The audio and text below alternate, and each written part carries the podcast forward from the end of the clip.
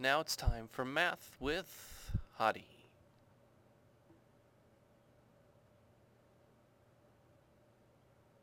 Today we're going to take a look at how to graph a quadratic equation. This quadratic equation is y equals 2 times the quantity of x plus 1 squared plus 3. Now we're fortunate enough that this particular equation is in what I'd like to call the vertex form of a quadratic equation. And you can see in red what the vertex form is. Now the vertex is hk and that's going to help us kind of start our graphing. And so if we compare the formula to our equation, our vertex must be negative 1, 3. And that's a good place to start. And so I make uh, a point at negative 1, 3. Now, I know that quadratics have an axis of symmetry that go right through the vertex. So I make a point at negative 1, 3, like I said. And then I make the axis of symmetry that goes through negative 1. Alright, well, now I have a few other things I need to find. First up, let's find the y-intercept. That should be pretty easy enough to find. The y-intercept is any point along the y-axis. And what's special about any point along the y-axis is that the x-coordinate is 0.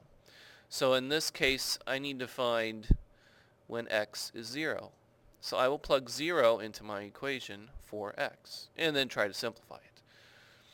And so I get 2 plus 3, and that's 5. So the y-intercept is 0, 5. So I'll go up and make a point on 0, 5.